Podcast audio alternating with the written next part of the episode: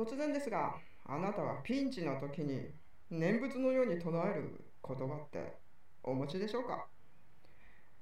アファメーションだったりお祈りだったりうん呪文だったり。今日はそんな話です。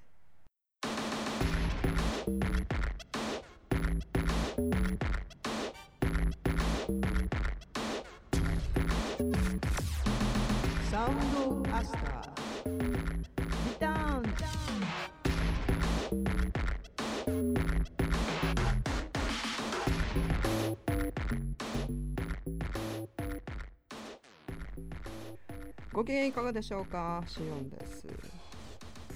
えー、今回はシーズン3の第6回目となります。まあねそれぞれにね、えー、絶対絶命のピンチ。いやここぞっていう時に口縫いする言葉ってお持ちなんじゃないでしょうかね。まあ昔の日本人だったらあ何枚ダブ何枚ダブって、えー、言ってたと思います。うん。まあね、ちょっと、うん、事の経緯をね、えー、ご説明するために若干長くなるかもしれませんが、我慢して聞いてくださいね。まずね、え、熊本 地震の時に、まあ私はね、奇跡的に、えー、無傷で生還いたしました。ま、このことはね、当時のブログに書いてたりまあ一部をねどこかで話したりしていますのでもしかしたらご存知の方もいらっしゃるかもしれません。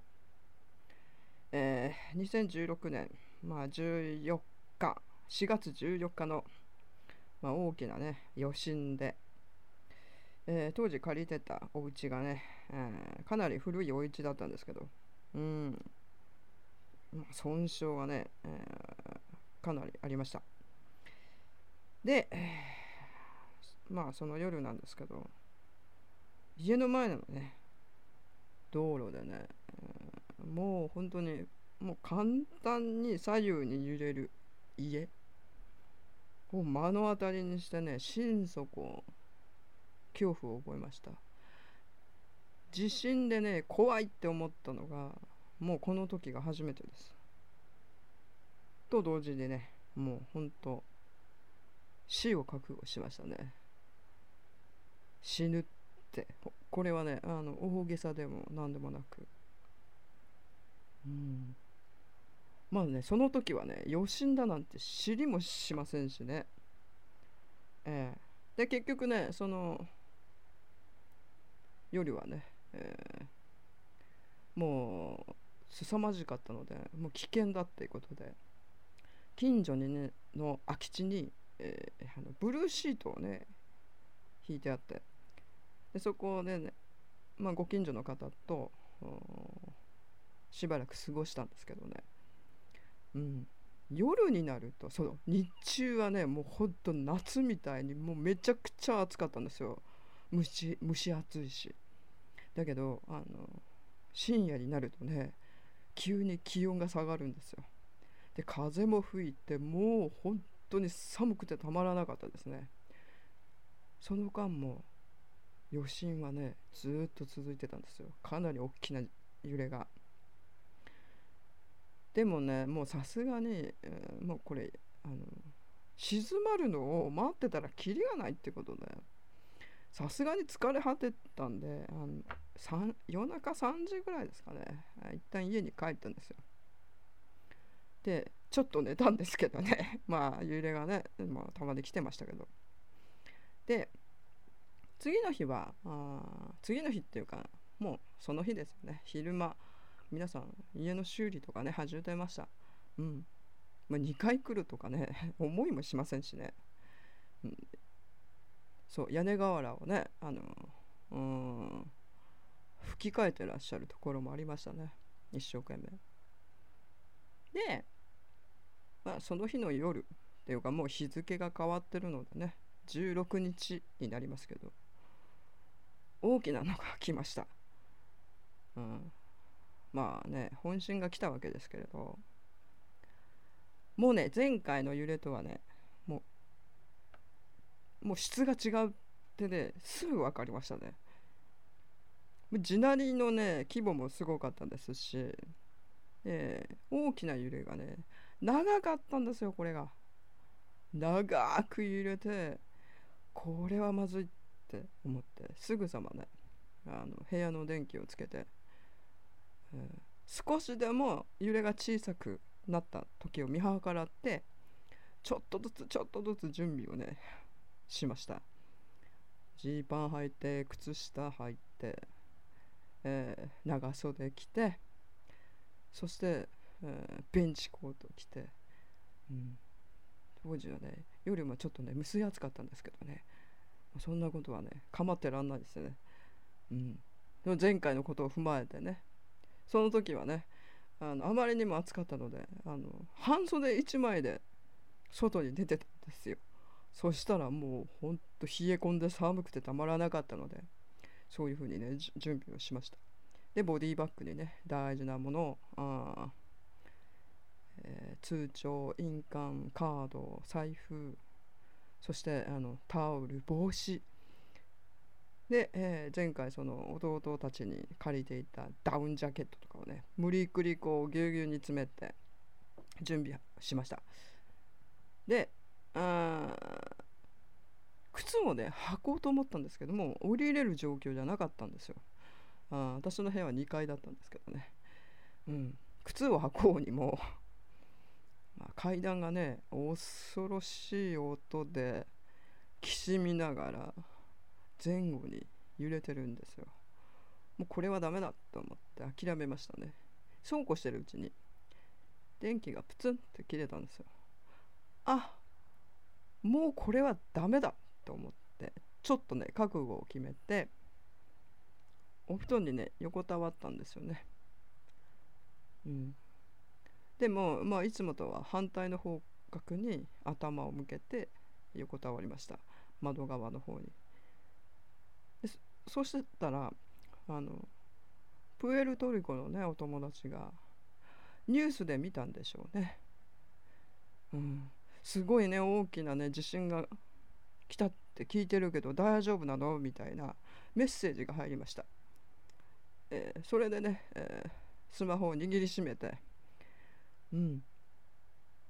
あまあ一応返信というかね。うんすごい今今も揺れてるみたいな感じで返したんですよ。えー、って。大丈夫なのって気をつけてよねみたいなのが、ま、返ってきました。まあねメッセージくれたのもねすごくね心強かったんですよ。真っ暗な中でね。ずっと揺れてましたからね。で、うん、まあまたすごい揺れてるって怖いって返信したんですけどそれきり返すことがねできなくなりました、えー、もう本当にねすんごいのが来たんですよ。でその返信してからもうほんとしばらくですよ。ほんの少ししてからすっごい音とともに私はね2回ごと、ええ、地面にね落ちました、うん、家が倒壊したんですよ。バキバキバキってすごい音でしたね。死んだと思ったんですけど生きてました。でそのあの倒壊寸前にずっと呪文のように唱えていた言葉が、えー、雨の皆神主様おてお助けくださいましてありがとうございます。っていう言葉なんですよ。これはずっと念仏のように唱えてましたね、うん、両腕でね一応頭をね、えー、ガードしながら、うん、してました。結果的に私が一人ギリギリ一人入れるぐらいの空間トンネルみたいなのができてまして。無傷でね生還できたんですよで助けにね来てくださったご近所の方、うん、あのお兄ちゃんがね近所のお兄ちゃんが「大丈夫ですか?」って来てくださったんですよねで「はい!」って返事をしたんですけど まずね最初に「あ生きてるって思った時にまず最初にしたのは1階に父がいたんですけど父のことがすごい心配だったんですよ。自分は生きてるけど1階にいた父はどうなんだろうってなのでまず最初に「お父さん!」って叫んだんですよね。お父さんいるのってだから「おお!」「俺は大丈夫だ!」って声が聞こえたのでほっとしてその次にしたのがあのボディバッグですね手元に置いてたんですけどさすがにねショその衝撃でどっかそのあの行っちゃったらしくてもう手探りしたけどわもうあの見つけられなかったんですよ。そうこうしてるうちにまあ土煙っていうか土ぼこりが半端なかったんですよ。後でね気がついたんですよね。もう息ができなくてでせっかくね延期残ったのにね窒息死とかもうシャレになんないからもう諦めてその助けに来てくださったねお兄ちゃんがね引き上げてあのもらえたんですよ。うん、で助かって地上に降りた時ね、うん、道路ねすぐ前の道路は、えー、マンホールからね泥水がもうすごい吹き出てましたね。うん、液状化ですよ。でもうここにいては危ないっていうことで、ご近所の方がね避難所まで運んでくれたんですよね。それで助かったわけなんですけど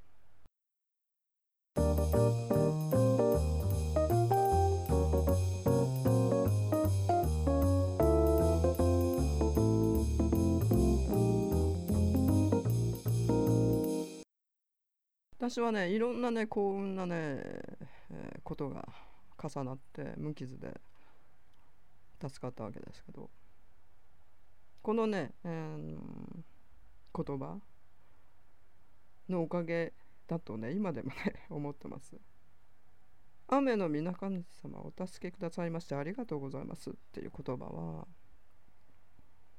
えー、納税日本一とかでもね知られるあの、まあ、健康食品とか扱ってらっしゃるね銀座丸館の創始者である斎藤ひとりさんっていう方のあのが、ね、あのみんなにね皆さんに教えてくださった言葉なんですけど、うん。まあ、ひとりさんはね大変な実業家でいらっしゃると同時にねかなりスピリチュアルな方ですね。不思議なねパワーもお持ちですしであの小さい時からねいろいろとアドバイスとか助言とかまあくださった存在がいらっしゃるみたいなんですけどまあそれがねどうもその雨の皆神主様だったようです。でこの雨の皆神主様という神様はまあ宇宙がね生まれた時ね天地海病の時ですね、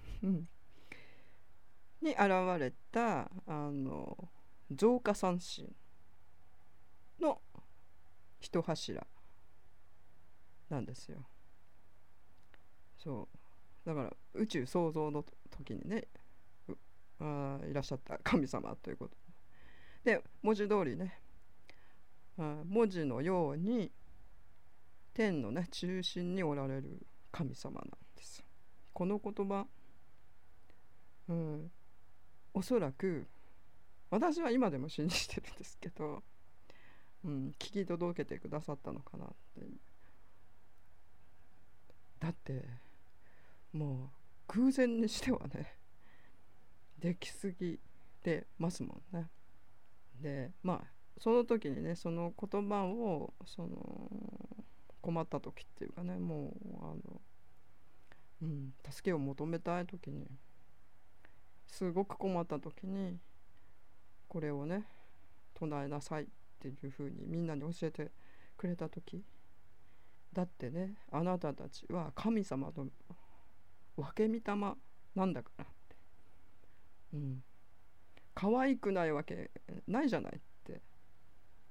そう。おっしゃったんですよね。みんなね神様に愛されてるんだから。いつでもあなたのことを救おうとしていらっしゃるっていうお話をねされてたんですよ。その時にねすごくね感銘をね受けたですね。で極限状態の時にね多分そのことがあるので口にしたと思うんですけど。うん。多分ね。で私は生き残りました。もう、えー、翌日ね 日があの高い時に初めて家の状況を見ました。ぺっちゃんこでした。でご近所の方がね、えー、見に見に来てっていうかもうなんかそばにいらっしゃったんですけど話をされてるんですよご夫婦で来てね。うわーって言って。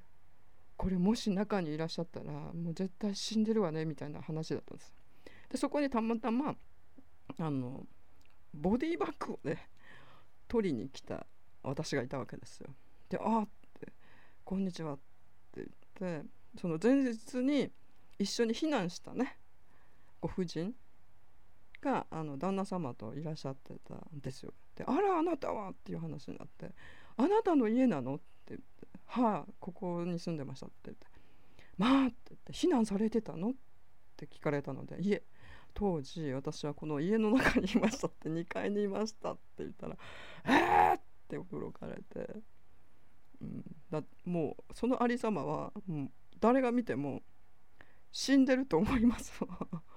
大家さんも多分ね死んでると思ってらっしゃったんじゃないですかね、えー、お会いした時にねちょっと震えてらっしゃいましたもん、えー、それくらいねすごい状況の中に私はね傷一つ、えー、負わずに、え助かりましたね。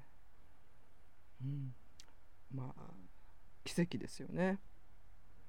で、えちなみに、えお助けいただきましてありがとうございます。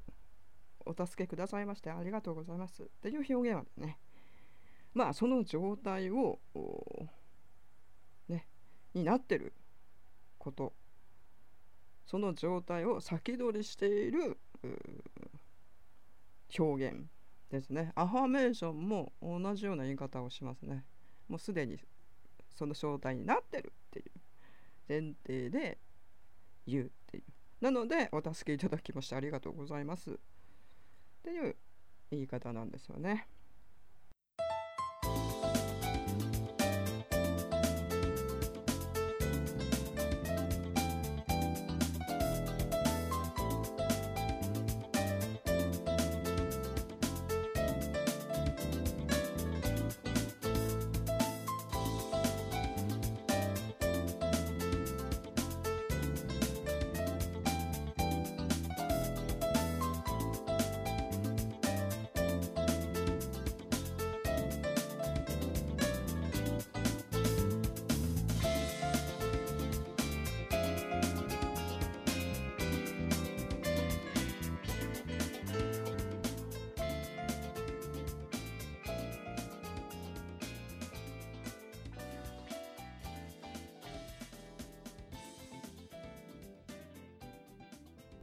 えー、でもねこの生き残ったことでねずっと私は生かされてるんだって感じてました。あらゆるものをそしてあらゆる人たちからねそしてね生かされた意味って何だろうかってずっとね考えたりもねしてました。正直言うとねまあ、どうしたあの時にね死んでしまわなかったのかとかね思ったことはね何度かね ありました。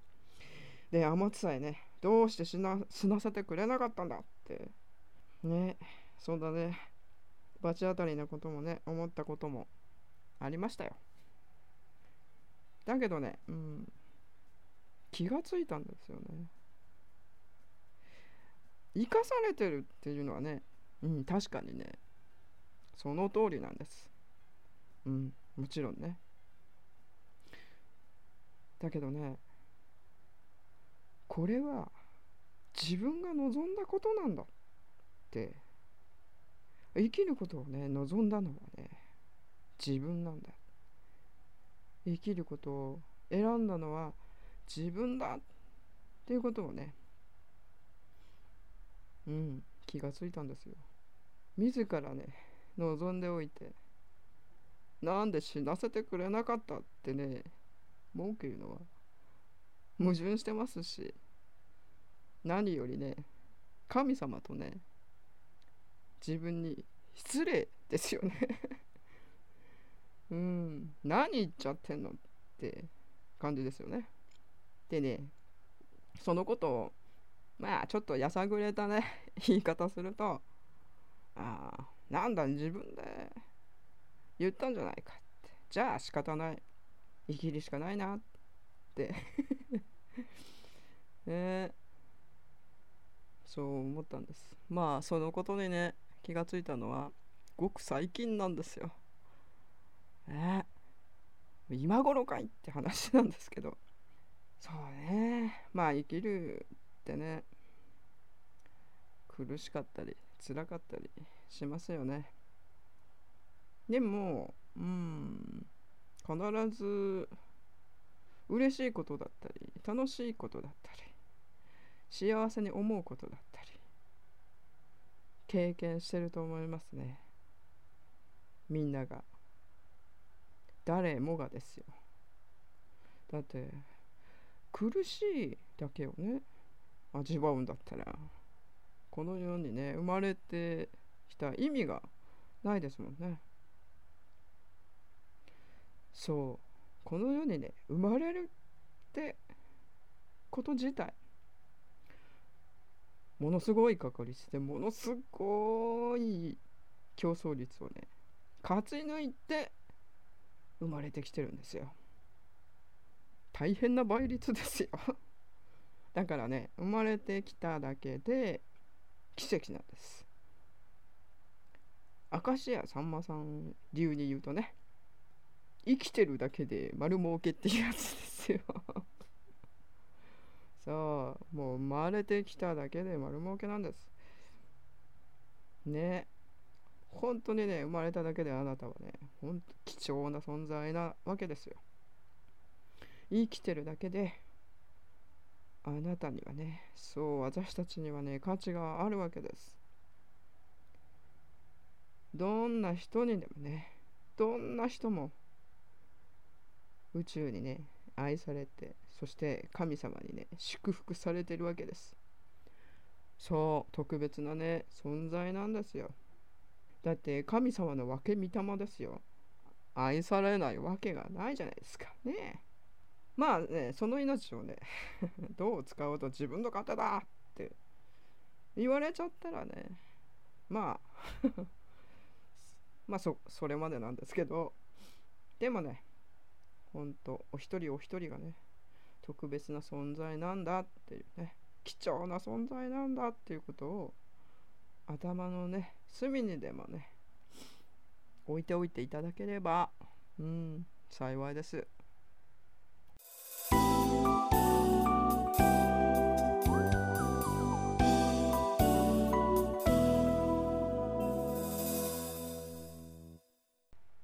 地震の際はたくさんの方でねお世話になりました。まあね倒壊寸前にねお友達がメッセージをくれたおかげで唯一のね連絡手段スマホをね紛失せずにね持ち出せました。うんありがとう。ミルグラシャスアミゴでまああと救出してくださってね避難所まで運んでくださったご近所の方。そして大きな荷物を預かってくださったねお向かいさん。一人で残骸のね片付けをしてる時にうん心配してくださっててお手伝いしてくださったご近所の方々。お風呂にね呼んでくださった先輩。そして避難所でね知り合った方。荷物の一時預かりをね快く引き受けてねくださったうん方。慰問や炊き出しそういうのでね来てくださった皆様。そして自衛隊の方々。シャワーを開放してくださった各施設の皆様。最後まで尽力くださったお役所の皆さん。会いに来てくれた。親戚。そしてお友達。募金や支援をくださった。全国の皆様本当にありがとうございました。改めて感謝申し上げます。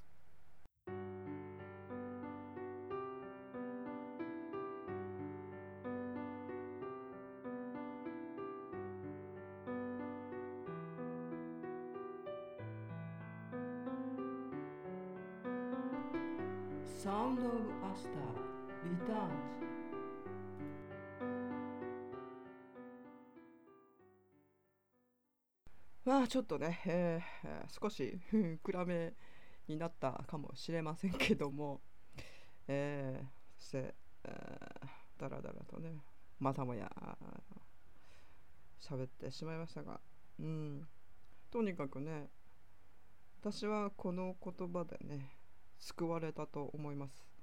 うん。そしてね、気がついたのはね、やはり自分を信じることですね。